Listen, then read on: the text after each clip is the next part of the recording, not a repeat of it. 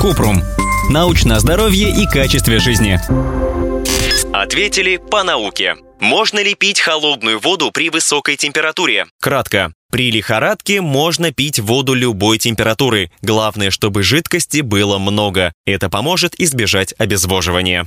Подробно. Высокая температура тела усиливает потоотделение и вызывает потерю жидкости. Поэтому, чтобы не было обезвоживания, важно пить много жидкости. По количеству можно ориентироваться на выделение мочи. Человек должен писать примерно каждые 6 часов. Нужно пить не меньше 6-8 чашек по 240 мл прозрачной жидкости. Столько, чтобы моча была светло-желтой и прозрачной. Можно пить воду, чай или бульон, а вот спортивные напитки не подойдут, поскольку некоторые из них содержат кофеин. При высокой температуре терапевт может порекомендовать пить раствор для регидратации. Он содержит нужное количество воды, солей и сахара, которые нужны, чтобы восполнить жидкость в организме. Чтобы чувствовать себя комфортно при лихорадке, нужно надевать легкую одежду, следить, чтобы в комнате было прохладно и спать под простыней или легким одеялом. При жаре можно принять ванну с теплой водой, использовать пакет со льдом, который завернут в небольшое полотенце, или полотенце, которое смочили прохладной водой. Их нужно положить на лоб либо заднюю часть шеи. Также можно выпить жаропонижающее, ибупрофен или парацетамол.